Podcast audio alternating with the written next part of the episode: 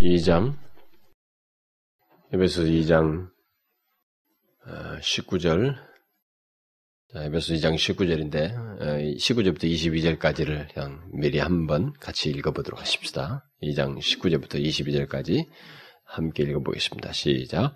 그러므로 이제부터 너희가 외인도 아니요 손도 아니요 오직 성도들과 동일한 시민이요 하나님의 권속이라 너희는 사도들과 선자들의 터 위에 세우심을 입은 자라. 그리스도 예수께서 친히 모퉁이들이 되셨느니라. 그의 안에서 건물마다 서로 연결하여 주 안에서 성전이 되어가고 너희도 성령 안에서 하나님의 거하실 처소가 되기 위하여 예수 안에서 함께 지어져 가느니라. 그러므로 이제부터 너희가 외인도 아니요 손도 아니요 오직 성도들과 동일한 시민이요 하나님의 권속이라. 바울은 오늘 본문 그 19절에서 어, 어, 지금까지 그 앞부분에서 어, 말해온 18절까지 말해온 그 내용에 대한 어떤 결론을 이제 19절을 중로 시작해서 내리고 있습니다. 근데 그것을 시사하는 말로서 그러므로 이제부터는 그러므로 이제부터 이렇게 말을 하고 있습니다. 어떤 내용을 귀결시키기도 하고 또 내용을 적용하고 또 구체 어떤 정리하는 그런 내용을 어, 말하기 위해서 이렇게 그러므로 다음에 이제는 하면서 이렇게 음, 내용으로 연계시키고 있습니다. 지금까지 그 바울은 우리가 그 2장 예, 그 하반 어, 반절 2장의 어, 그 후반부의 그 내용의 흐름 속에서 2장 11절로부터 시작해서 그 하나님께서 예수 그리스도를 통해서 하나님과 우리 우리 인간들 사이를 화목하게 하시고 또 사람들 사이에를 화목하게 하셔서 사람들 사이의 그 나눔이라든가 어떤 이런 여러 가지 우리들이 가지고 있는 사람을 나누는 조건들과 이런 것들을 전적으로 다 없애시고 어, 하나가 되게 연합되게 하시는 하나 되게 하신 화평케 하시는 그런 일을 행하셨다라는 것을 어, 중점적으로 살펴보았습니다.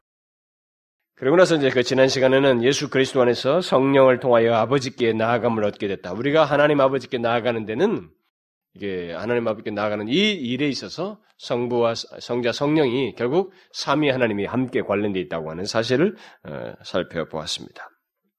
그렇다면은 예수 그리스도 안에서 그렇게 성취된 그 화평의 결과, 예, 그것이 주된 그 11절부터 어, 그 17절까지 주된 내용이었는데 그 이 2장 후반 후반부에 그 주된 내용인 예수 그리스도 안에서 이렇게 성취된 그 화평의 그러면 결과가 무엇인가? 예수 그리스도로 말미암아서 하나님과 우리 사이 그리고 또 우리와 어, 이방인과 유대인 모든 사람들 사이에서 우리 인간 관계 속에서 이런 화평이 결국 새로운 한 몸을 구성해서 한 공동체를 세워서 갖게 하셨는데 그렇게 화평의 결과가 어, 그 구체적으로 이제 무엇을 말하는가? 이제 앞에서 이미 그런 용어를 썼습니다. 한 몸, 한 세 사람, 또 둘이 한 성령 안에서 아버지께 나가게 된 것. 이것이 결국 어, 구체적인 어떤 내용이죠. 아니 그 화평의 결과이죠. 근데 이것을 이제 오늘 본문에 의해서 더욱 구체적으로 어, 얘기, 얘기 를 해주고 있습니다. 이제 어떤 그, 그 그림들을 그렇게 해주 어떤 게 예를 들어서 뭐 가족, 가족으로서, 그 다음에 이제 한 나라의, 한 새로운 나라, 한 가족, 그리고 이제 한 건물, 이런 식으로 해서 그것을 어, 묘사를 해주고 있습니다. 특별히 오늘 본문 같은 경우에는 두 가지가 나오죠. 그러므로 이제부터 너희가 외인도 아니요 손도 아니요 오직 성도들과 동일한 시민이요 하나님의 권속이라. 예, 제가 이 하나님의 권속이라고 하는 이 말만 가지고 한번 설교를 한 적이 있는데 또 이 본문을 살필 때 할 수 있으면 하고 또 뭐 모르겠습니다. 넘어가면 또안 되는 사람이 많기 때문에 어, 다시 할 수 있으면 어, 했으면 좋겠어요. 그래서 뒤에서는 이제 이 두 가지가 지금 오늘 본문에 나오고 20절부터 22절 사이는 이제 어, 하나님의 성전의 어떤 돌로서 이렇게 한 건물로서 이렇게 묘사를 해주고 있습니다. 결국 예수 그리스도 안에서 성취된 화평의 결과는 바울이 오늘 본문 19절에서 말하는 것처럼 너희는 더 이상 무엇, 무엇, 무엇이 아니고 무엇, 무엇이다. 라는 식의 이그 표현으로 어, 말을 해주고 있습니다. 그래서 어, 앞에서 예수 그리스도로 말미암아 우리가 화목하게 된 하나님과 화평에 되고 우리 사람들 사이 화평을 갖게 된 그것에 대한 결과를 오늘 19절 이하에서 설명하는 그 사람의 이 전체적인 논지는 이 표현은 너희는 더 이상 이제부터는 이 말이 그죠. 너희는 이제부터 무엇이 아니고 무엇이다. 이렇게 말을 하고 있습니다. 그래서 먼저 여기서도 이 사람이 말한 것은 우리는 더 이상 무엇이 아니다라고 하는 사실을 말하고 그 다음에 너희는 무엇이다라고 하면서 세 가지 사실을 더 붙여주고 있습니다. 그래서 저는 이 시간에 먼저 이 바울이 그 예수 그리스도의 성취된 그 화평의 결과로서 말한 이 부정적인 내용을 어, 먼저 언급을 하려고 합니다. 너희는 이제부터 이제부터 너희는 무엇이 아니다라고 한 이 내용을 어, 간단하게 언급하려고 합니다. 왜냐하면 이것을 하고 뒤에 것까지 하려니까 너무 길어져요. 그래서 오늘은 좀 간단하게 했지만은 이걸 먼저 어, 이 얘기를 하려고 합니다. 뒤에서 적극적으로 너희는 무엇이다라고 하는 내용이 이제 뭐 한 세 가지가 나옵니다만 이 바울은 항상 특유의 그 우리가 이미 제가 여러분들 언급을 했지만 무엇을 말하기 이전에 적극적인 내용을 말하기 전에 먼저 부정적인 것을 항상 말하잖아요. 이것이 그만큼 중요하다는 것입니다. 우리는 항상 신앙의 세계 속에서 적극적인 것만 가지고는 되지 않는 거예요. 그것을 이해하기 위해서는 부정적인 것, 무엇이 아닌 것에 대한 이해가 없이는 적극적으로 말하려고 하는 내용에 대한 참다운 이해가 우리가 가질 수 없다는 것이 바울의 논지예요. 그리고 예수님도 그런 논지를 가지고 있고 성경적인 표현인 것입니다. 그래서 우리가 어, 먼저 무엇이 아닌 것에 대해서 명확한 이해를 갖기를 원합니다. 우리는 그동안 바울의 이 논리적인 표현들, 어, 그런 것이 어떻게 전개되는지에 대해서 여러 차례 제가 언급을 했습니다. 그는 항상 적극적인 내용을 곧장 뛰어들지 않았습니다. 예, 우리들에게 있어서는 그 오늘날의 사고 구조 속에서는 그 특별히 이 프레그마티즘의 영향을 많이 받은 사람들, 미국의 예, 영향을 많이 받은 우리 금세기의 많은 사람 이, 이 나라들죠. 어, 이런 우리들은 항상 이 적극적인 것을 먼저 들어가는 게 그리고 뭐 오늘날의 이, 이, 이 뭡니까 이 경영 논리라든가 모든 사, 사고 논리가 그렇기 때문에 적극적인 것으로 먼저 들어가려고 합니다. 그래서 부정적인 것을 생각하고 지 않아요. 그런 것은 잊어버려라. 생각지도 말라. 이렇게 하죠. 근데 그것의 이면에 있는 부정적인 내용, 이것을 설명하고 이것을 바르게 적극적인 것에 대한 내용에 대한 분명한 이해를 가지고 소유하기 위해서 반드시 필요로 하는, 통과해야만 하는 부정적인 내용을 제껴버리고 바로 그쪽으로 들어가는 것은 그것을 제대로 오히려 적극적인 내용을 바르게 이해하지 못하고 바르게 소유하지 못하는 것이 되기 때문에 우리는 성경적인 면에서 우리의 영적인 문제에 있어서 우리가 이 세상을 바라보는 시각에 있어서는 하나님의 진리의 세계라든가 우리의 신앙의 삶에 관한 문제에 있어서는 이 진리를 이런 식의 진리 표현을 따라서 우리는 바라보아야 되는 것입니다. 그래서 여기서도 바울은 예외가 아닙니다. 그런 식의 논리를 여러 가지 얘기했는데 이미 2장 11절 이하에서도 그, 런 식으로 말을 했었죠. 네, 그런 식으로 말을 했, 었는데 또다시 여기 이 후반부 단락에서 말을 하면서도 또다시 이렇게 이 얘기를 하고 있습니다. 그래서 전체 내용을 결론 짓는 자리에서도 무엇이 아닌 것을 다시 한번 얘기하고 적극적인 내용으로 결론을 짓고 있어요. 그래서 그가 본문 이하에서 말하는 것이 이제 뭡니까? 여러분들이 그 우리가 11절 이하에서 쭉 봐서 알겠습니다만은 어, 11절 이하에서부터 그 18절까지 그 말한 그리스도인에게 생긴 변화 예수 그리스도로 말미암아 그리스도인에게 생긴 변화.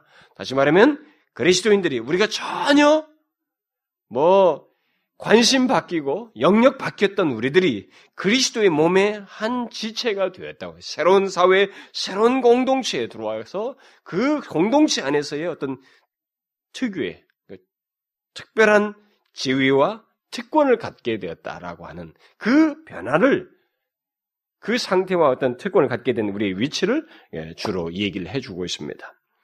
그런데 그것을 그 본문 이하에서는 어, 우리 그리스도인들이 그리스도의 몸의 한 지체가 되어서 갖게 된 이 지위와 특권을 얘기하는 것과 관련해서 먼저 너희는 무엇이 아니다 라는 말로 이렇게 어, 아니다는 것을 먼저 말을 하고 있습니다. 바울은 그리스도의 몸의 한 지체가 된 것, 곧 그리스도인이 된 것의 특권을 말하면서 너희는 무엇이 아닌 것에 대해서 알아야 된다라는 것을 오늘 본문에서 말을 해주고 있습니다. 여러분들은 이 같은 그 바울의 우선적인 강조에 대해서 어느, 어떻게 이해를 하는지 모르겠어요. 여러분들은 이것을 이해하십니까? 바울이 지금 우리 그리스도인에게 있는 이 영광스러운 변화, 이 특권을 얘기하기 위해서 그러면 말이죠. 좀 적극적인 내용만 해도 충분히 우리에게 전달될 수 있는데 그것을 말하기, 말하기 위해서 먼저 너희는 무엇이 아니다. 그것을 너희는 더 이상 무엇이 아닌 것을 알아야 된다. 라고 하는 강조를 이 본문에서 해주고 있습니다. 여러분들 이것을 바울이 말하는 이 내용을 아세요? 무엇이 아닌 것에 대해서 강조하고 있다는 거. 그러니까 오늘 아닌 것을 말하는 내용이 무엇인 것을 떠나서 먼저 우리가 이런 것에 대해서 우리가 그리스도인이라고 했을 때 하나님의 영광스러운 새로운 공동체에 들어와 있고 그리스도의 몸의 한 지체가 되었다고 할 때 우리가 더 이상 아닌 것에 대한 이해를 가지고 있느냐라고 하는 것 이것이 굉장히 중요하다는 것입니다. 만약 우리가 더 이상 무엇이 아닌 것을 알지 못하면 뒤에서 말하는 그리스도인은 무엇 무엇 무엇이다라고 하는 이 내용을 제대로 누리지 못해요. 그리고 많은 문제를 야기시킵니다. 그래서 반드시 그리스도인은 더 이상 무엇이 아닌 것에 대한 내용을 가지고 있어야 되고 그런 이해를 가지고 있어야 됩니다. 내용뿐만 아니라 그런 이해를 우리가 가지고 있어야만 합니다. 그리스도인이라고 하면서 달라진 것이 없다면 더 이상 무엇이 아닌 그래서 이제는 새롭게 된 이제부터 너희는 무엇이라고 하는 이런 달라진 변화를 가지고 있지 않다면 그것은 그리스도인이라고 말할 수가 없습니다. 그리스도인은 달라진 사람이거든요. 변화가 있는 사람입니다. 확실하게 달라진 사람이에요. 더 이상 무엇이 아닌 것을 소유한 사람입니다. 이것을 우리가 알아야 됩니다. 그래서 우리가 그리스도인인 것을 여부를 알기 위해서는 먼저 이 사실을 이해해야 되고 가지고 있어야만 하는 것입니다. 그리스도인은 과거에 어떠어떠한 모습과 상태를 가지고 있었던 사람들이었어요. 과거에 우리들의 어떤 상태가 있었습니다. 그러나 그리스도인이 되고 나서 이제는 과거의 상태가 더 이상 나와는 상관이 없는 그래서 새로운 상태, 새로운 위치, 그래서 새로운 특권을 가지고 있다는 것. 이것은 결국은 더 이상 아닌 것과 상관이 없는 존재라고 하는 것이 내 안에 있어야 된다는 것입니다. 우리가 예배소설을 살피면서 계속 얘기하지만 또 그동안 제가 예수를 믿는다는 것이라든가 모든 말씀을 살피면서 수, 누누이 언급을 했습니다만 우리는 그리스도인이 무엇인 것에 대해서 그것을 어떤 행동적인 차원에서 어떤 삶의 차원에서만 얘기 아니라 그것은 오히려 부차적이죠. 먼저 그리스도인이 무엇인가에 대해서 최소한 이 에베소서 말하는 하나님 삼위 하나님으로 말미암아서 있게 된 그리스도인됨의 정의 그리고 그리스도인 그리스도인의 위치, 그리스도인의 영광스러움 그런 내용들을 알고 있는 것이 그리스도인의 삶을 사는 데서도 결정적으로 중요합니다. 이것은 허풍스럽게 말할 것도 없고 성경이 말하는 것에 의해서 우리는 알고 있어야 됩니다. 그래서 저는 여러 가지 이유들을 우리 시대의 어떤 그 기울어지는 이 영적인 이 대세의 여러 가지 이 그 이유 중에 원인 중에 하나 중에 하나를 굳이 얘기하자면 그것도 어, 음, 뭐 기도 문제를 오늘 아침에 얘기했습니다만 또 다른 하나의 법문과 관해서 얘기하면 오늘날 우리 예수 믿는 사람들이 그리스도인 됨의 정의를 모르고 있어요. 모른다고 또 말할 수도 있고 또 그것을 그, 그것의 영광스러움을 이해하지 못하고 소유하지 못하고 있는 거예요. 누리지 못하고 있어요. 그러니까 그리스도인됨의 영광스러움이 뭔지를 모르는 거예요. 그 차이를 분명히 가지고 있지 않고 있습니다. 그 차이를 분명히 이해하지 못하고 있어요. 삶 속에서도 소유하지 못하고 있는 것입니다. 그리스도인은 분명하게 달라진 사람입니다. 완전히 새로운 피조물이에요. 새롭게 창조돼서 한 세 사람 안에 들어온 사람이요. 그리스도의 몸의 지체가 된 것입니다. 전혀 다른 세계의 구성원이 되어 있어요. 그게 그리스도인입니다. 그러므로 바울은 그리스도인이라면 일차적으로 자신은 더 이상 어떤 자가 아닌 그것에 대한 이해가 있어야 된다는 면에서 그런 내용을 가진 사람이어야 된다는 면에서 오늘 본문에서 말을 해주고 있습니다. 그리고 그리스도인은 더 나아가서 그런 더 이상 무엇이 아닌 사람인 것에 대한 특징과 모습을 삶 속에서 가져야 된다는 것을 결국은 에베소서 후반부에서 말을 하는 거예요. 이 전반부에서 이런 내용을 이렇게 말을 해주는 것은 뒤에서 뒤에서 말을 이 후반부에서 말할 그 다른 그리스도인은 전적으로 다른 어떤 삶을 가질 수밖에 없다는 것을 말하기 위해서 우리의 위치와 신분과 특권의 이 차이를 말을 해주고 있는 것입니다. 앞에서. 자, 그러면 바울이 본문에서 무엇에 대해서 그리스도인은 더 이상 아니다 라고 이렇게 말하고 있습니까? 그러므로 이제부터 너희가 외인도 아니요, 손도 아니요, 라고 말하고 있습니다. 여기서 외인이라는 말은 쉽게 말하면 외국인이에요. 또 손이라는 말은 방문객이라고 이렇게 쉬운 용어로 우리가 말을 쓸 수가 있습니다. 그래서 바울은 이제부터 너희는 다른 나라에 머물고 있는 외국인과 외국인이 아니다. 또 법적 권리를 가지고 있지 않은 그런 사람, 뭐 어떤 가정에 들어와 있지만 그 가정에 방문객처럼 홈스테이 일시적으로 하는 홈스테이 하는 사람처럼 그런 사람이 아니다. 라고 말을 해주고 있는 것입니다. 그러니까 이것은 엄청난 차이를 지금 얘기를 하는 것입니다. 아니라는 이 말을 통해서. 뒤에서 우리, 어, 시민을 얘기되네요. 천국의 시민, 동일한 시민, 성들과 동일한 시민. 시민을 얘기하고 권속, 권속은 패밀리 얘기하고 가족이란 말입니다. 이 시민과 권속이라는 말이 나오는 것을 보게 될 때 이 본문의 외인과 손이라는 말은 결국 연관되어 있는 것입니다. 부정적인 표현이 되는 거죠.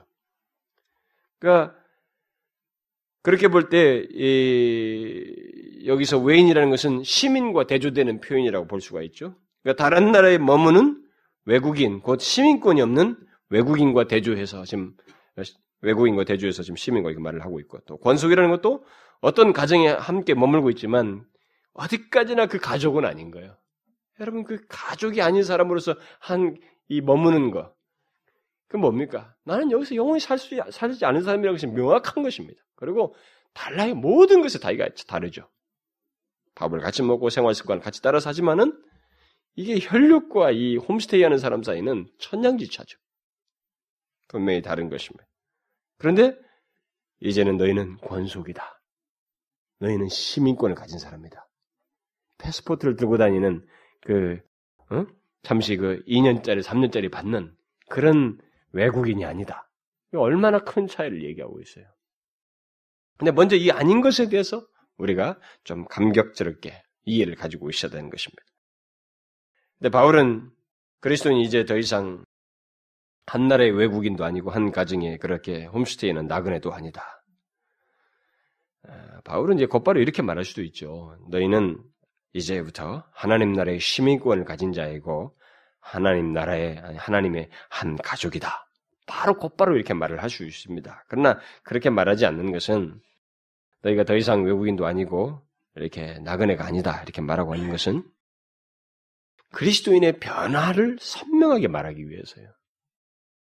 그리스도인의 영광스러움과 모든 것의 특권과 이런 것들을 말하기 위해서이고 더 근본적으로 얘기하면 그리스도인의 변화, 그리스도인의 독특한 위치를 선명하게 말하기 위해서입니다. 그것이 에베소서에서 계속 강조되는 내용이에요.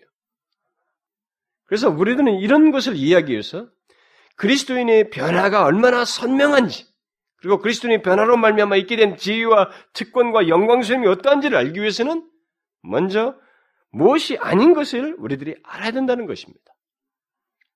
결국 바울은 그리스도인과 비그리스도인의 분명한 차이를 여기서 말해주고 있는 것입니다.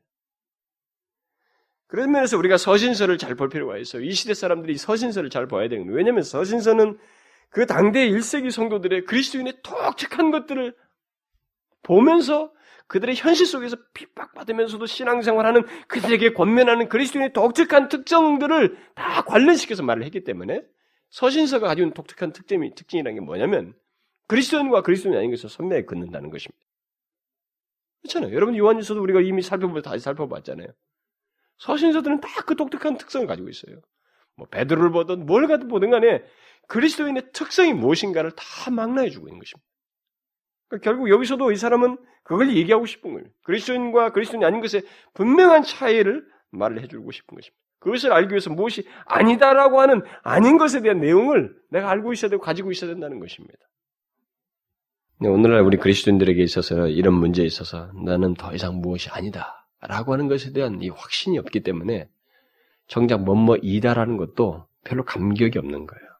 프라이드가 없다고. 그리스도인의 프라이드. 이것을 가지고 있지 않은 거예요.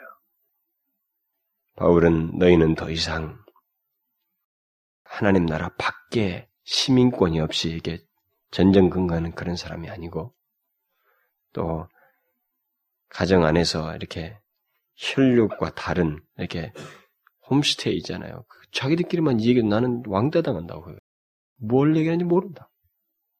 그 제가 영국에서 홈스테이 할 때 뭐 그 사람이 해주는 밥 먹고 같이 이 얘기도 나누고 뭐 이렇게 하지만은 가족은 눈빛만 봐도 다 한다고. 막 들어오면서. 아, 나는 거기서 영원히 그 가족이 아닌 그 이방인 그런 모습으로 사는 거죠. 근데 가족이 다 이렇게 말하고 있어요. 얼마나 큰 차이예요. 결국 그리스도인은 더 이상 이 세상에 속한 자가 아니라고 하는 것을 오늘 아니다라는 말을 통해서 시사해 주는 것입니다. 너희는 세상에 속한 자가 더 이상 세상에 속한 자가 아니다. 그래서 이것을 알고 사는 것, 그래서 더 크고 영광스러운 지위와 신분과 특권을 가진 자인 것을 알고 사는 것이 중요하다고 하는 것을 바울이 본문에서 피력해 주고 있는 것입니다.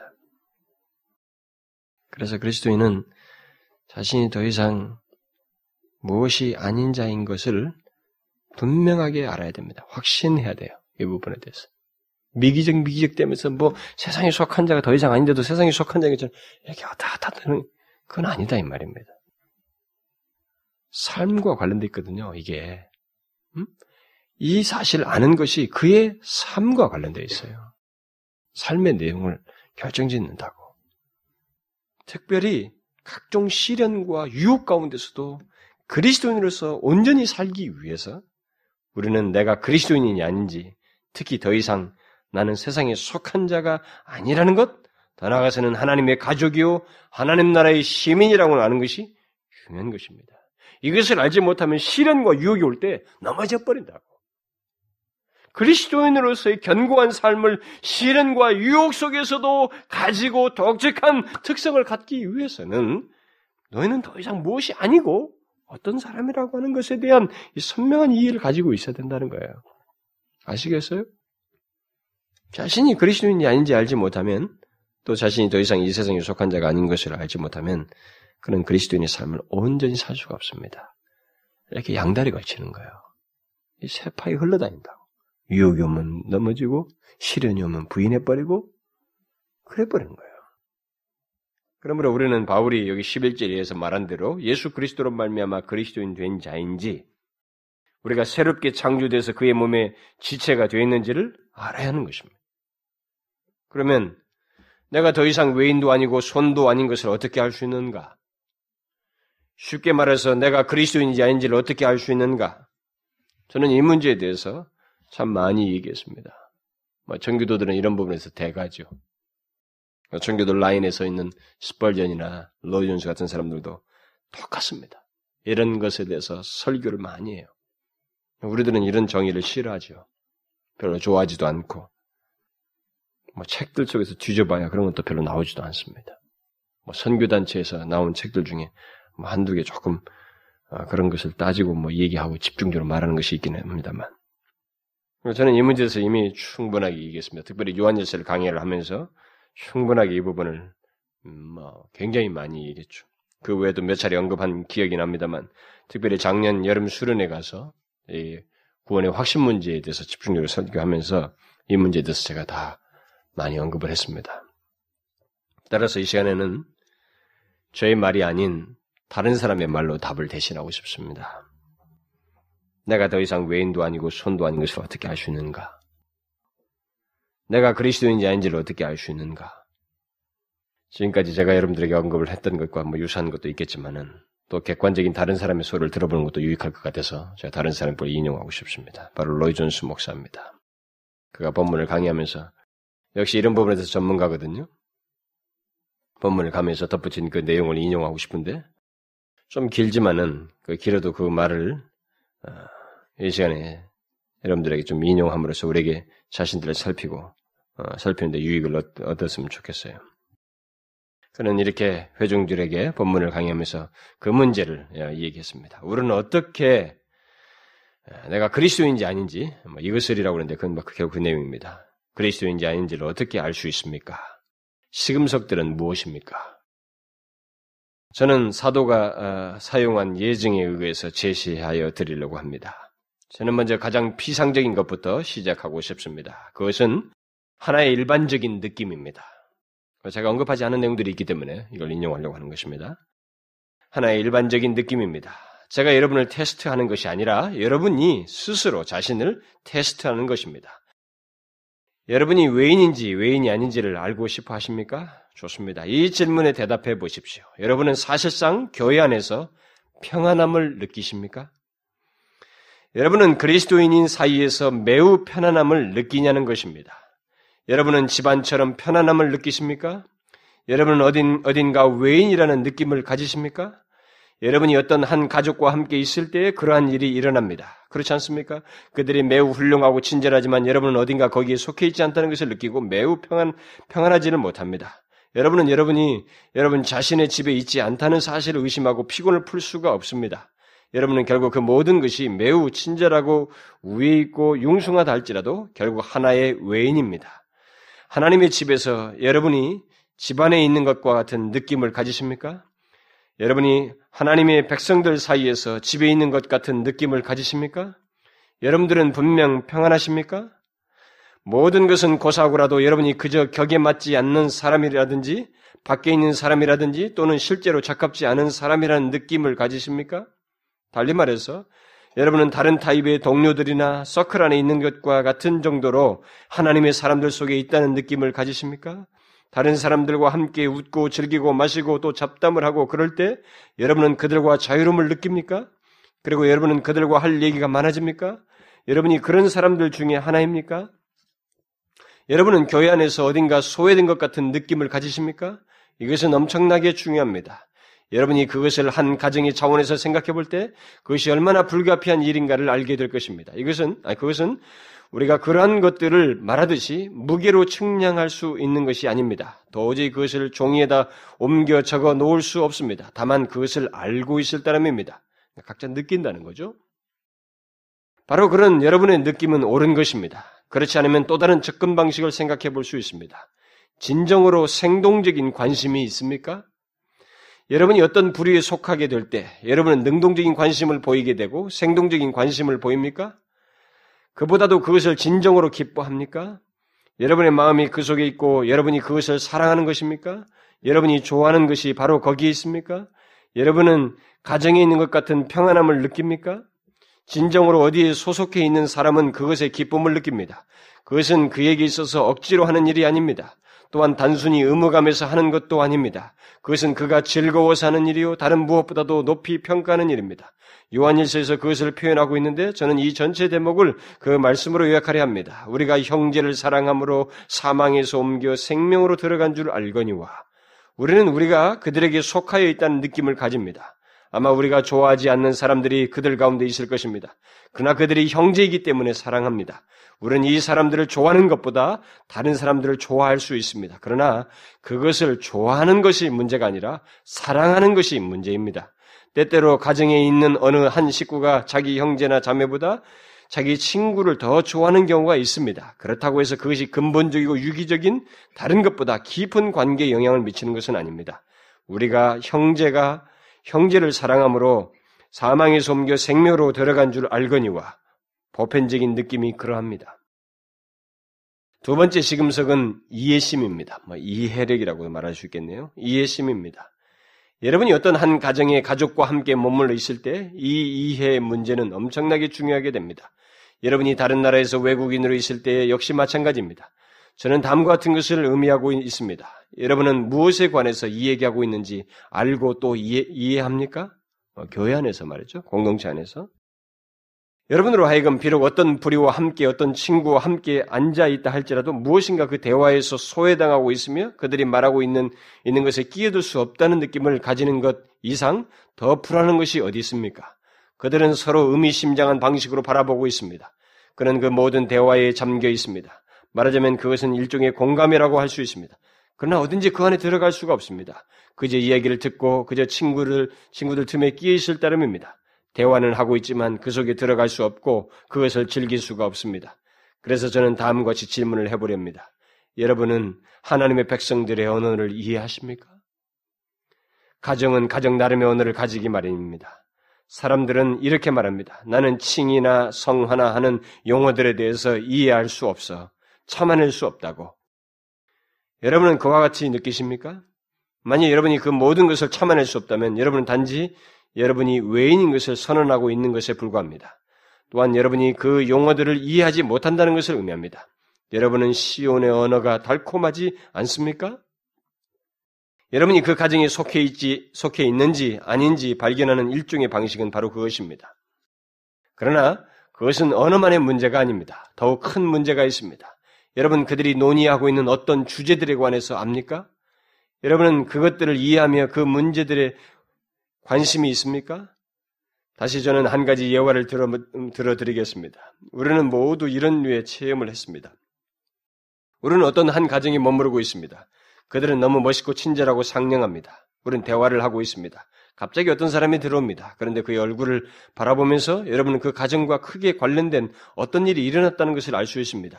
그들은 모두 놀라서 이 문제에 대해서 함께 말을 합니다. 그러나 그는 외인은 거기에 있지만 그 문제에 관해서 함께 말할 수가 없습니다. 그래서 그들은 암시와 어떤 힌트를 주어가면서 가족들은 힌트를 주어가면서 또는 간접적이고 우회적인 방식으로 말을 하게 됩니다. 여러분은 그들이 하고 있는 말을 알지 못합니다. 그들은 여러분이 외인이기 때문에 그렇게 행동을 하는 것입니다. 그들은 여러분을 좋아합니다. 그러나 그들은 여러분을 모독하는 것이 아니고 다만 여러분이 이해하지 못할 따름입니다. 그들이 여러분과 같이 함께 걱정할 수 없는 이러한 난제들이 있습니다. 그들이 여러분을 매우 좋아하지만 여러분이 그 가정에 속해 있지 않기 때문에 그렇게 됩니다. 그것은 나라에서도 그리스도인의 삶에 있어서도 같습니다. 기독교인의 삶에 있어서 문제, 문제와 또한 주제들과 난제들이 여러분에게 이해가 되십니까? 여러분은 그것들을, 그것들의 이해를 가지십니까? 여러분은 안, 앉아서 사람들이 그러한 것들에 관해서 이야기하는 것을 들을 때, 또 어떤 사람이 어떤 말씀을 전하라고 애쓰는 것을 들을 때, 여러분 스스로에게 이 모든 것이 무슨 이야기인가 하라고, 이야기인가라고 말합니까? 그 다음 저는 가장 훌륭하고 궁극적인 시금석 가운데 하나를 어, 덧붙이고자 합니다. 여러분은 비밀들을 가지고 있습니까? 가정에 비밀이 있고 국가의 비밀이 있습니다. 여러분은 그 비밀에 대해서 알고 있습니까? 어떤 사람이 종교에 관심을 가지는 것은 가능합니다. 또한 철학이나 신학에 관심을 가지는 것도 가능합니다. 우리가 매력적인 신앙의, 신학의 문제를 다루고 있는 한 우리는 옳게 보이고 그 하나님의 가족 중에 한 사람으로 보입니다. 그러나 갑자기 여러분이 영적으로, 어, 여러분이 영적으로 말하기 시작합니다. 제가 그렇게 말하는 것은 그가 체험적인 것, 영적이라는 것은 체험적인 거예요. 체험적인 것을 말하기 시작한다는 것입니다. 또한 자기의 영혼과 체험에 관해서 말하게 된다는 것입니다. 그런데 갑자기 그렇게 신학적으로 관심을 가졌던 사람이 뭐 교리에 박식하고 뭐 교회에 지식이 많은 사람이 자기가 외인이라고 하는 사실을 그때 느끼게 됩니다. 여러분은 그런 것에 관해서 그것에 관해서 어느 것을 아, 아 십니까 그러니까 그런 체험적인 걸 얘기할 때 여러분들 과연 아느냐는 거예요. 또 제가 제시해드리려고 하는 다른 시금석은 여러분은 그 나라의 법률과 관습, 관습에 보편적으로 따르고 있습니까? 사도 요한은 그리스도인들에게 하나님의 계명이 무거운 것이 아니라고 말합니다. 그 하나님의 계명들은 다른 사람들에게 무거운 것입니다. 그러나 그리스도인들에게는 그렇지 않습니다. 그리스도인들은 내가 주의 법을 얼마나 사랑하는지요 라고 말합니다. 다윗은 시편에서 그렇게 말할 수 있었고 그리스도인이 그렇게 말합니다. 우리는 우리가 어떠한 자리에 있으며 어떠한 사람들인가 하는 것을 우리가 살아가는 생활 방식으로 나타냅니다. 여러분은 영국에서 프랑스로 또는 대륙으로 다른 여러 지역으로 자동차를 타고 간다고 합시다. 자동차 방식이 다르죠? 영국은 반대 방향으로 하잖아요. 대륙하고. 여러분은 좌측길로 운전을 하기 시작합니다. 2초도 못 되어서 여러분이 외국인임을 알게 될 것입니다.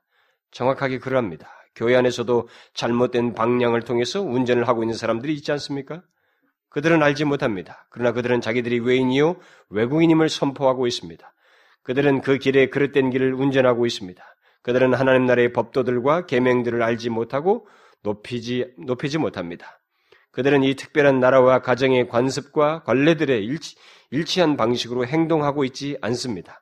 나그네들과 외국인들은 비록 친구들과 함께 어울려 산다 할지라도 그러합니다. 또 다른 가장 생명적인 시금석은 그 가정의 상태와 조건에 어떤 관심을 가지는가, 또 그 나라와 복지에 대해서 어떤 관심을 가지는가 하는 것입니다. 이런 것은 본능적으로 일어나는 것입니다. 이제 마지막으로 시금석에 이르게 되었습니다. 저는 비상적인 수준에서 시작해서 더 깊은 것을 말하려고 합니다. 최종적인 하나의 증거가 있습니다. 여러분은 여권이나 출생증 중 어떠한 것을? 가지고 있습니까? 그것이 절대적인 증표입니다. 그렇지 않습니까? 그것은 느낌이나 관심이나 이해나 그 모든 것을 초월하는 것입니다. 결국 그것은 법적인 문제입니다. 여러분이 출생증을 가지고 있습니까? 아니면 그냥 여권만 가지고 있습니까? 그리스도인의 출생증이 무엇이냐고 말하겠지요? 여러분에게 말씀드리겠습니다. 그것은 제가 말해왔던 모든 것을 능가하는 것입니다. 성령께서 친히 우리 영으로 더불어 우리가 하나님의 자녀인 것을 증거하시나니 그것은 성령의 인침입니다. 그것은 성령 자신에 의해서만 주어질 수 있는 확신입니다. 성령께서 우리를 인치셨습니다. 성령께서는 우리의 기업의 보증이 되사 그 얻으실 것을 구속하시는 분이십니다. 제 말을 오해하지 마십시오. 지식이 없이도 그리스도인일 수 있습니다. 만일 여러분이 제가 제시하여 드린 다른 시금석들을 보고 거기에 합격되었다면 저는 여러분이 그리스도인임을 확신하겠습니다. 그러나 저는 여러분들에게 강권합니다. 그것으로 만족하지 말라고 말입니다.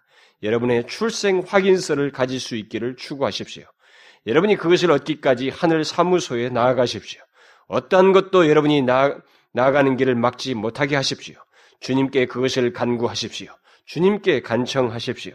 토마스 구디네의 말을 사용하여 말씀드리면 여러분이 그것을 얻기까지 하나님께 그것을 청구하십시오. 그러면 여러분은 다음과 같은 것을 알게 되고 또한 말할 수 있게 될 것입니다. 이제부터 나는 외인이 아니요 손도 아니요 오직 성도들과 동일한 시민이요 하나님의 권속이라 나는 하나님께서 거하시는 성전의 돌 하나다라고 말입니다. 여러분 어떻습니까? 로이존스 목사가 본문을 가지고 그리스도인지 아닌지를 설명한 어, 시금석으로 몇 가지를 제시했습니다. 여러분은 자신이 그리스도인인 것을 알고 있습니까? 그것으로 인해서 자신이 이 세상에 속한 자가 아니고 하나님 나라에 속한 자요, 하나님 나라의 시민이요, 하나님의 가족이라는 사실로 인해서 그 어떤 시련과 유혹이 와도 자기가 그리스도인인 것을 그 신앙을 주님께 대한 신앙을 견고히 가지고 나타낼 수 있어요? 여러분 잘 보십시오. 그리스도인은 바울이 이 예배소에서 굉장히 강렬하게 말하고 있지만 분명한 특징을 가지고 있어요. 어중이 떠중이가 그리스도인이 아닌 것입니다. 그리스도인은 신적인 인가가 있어요.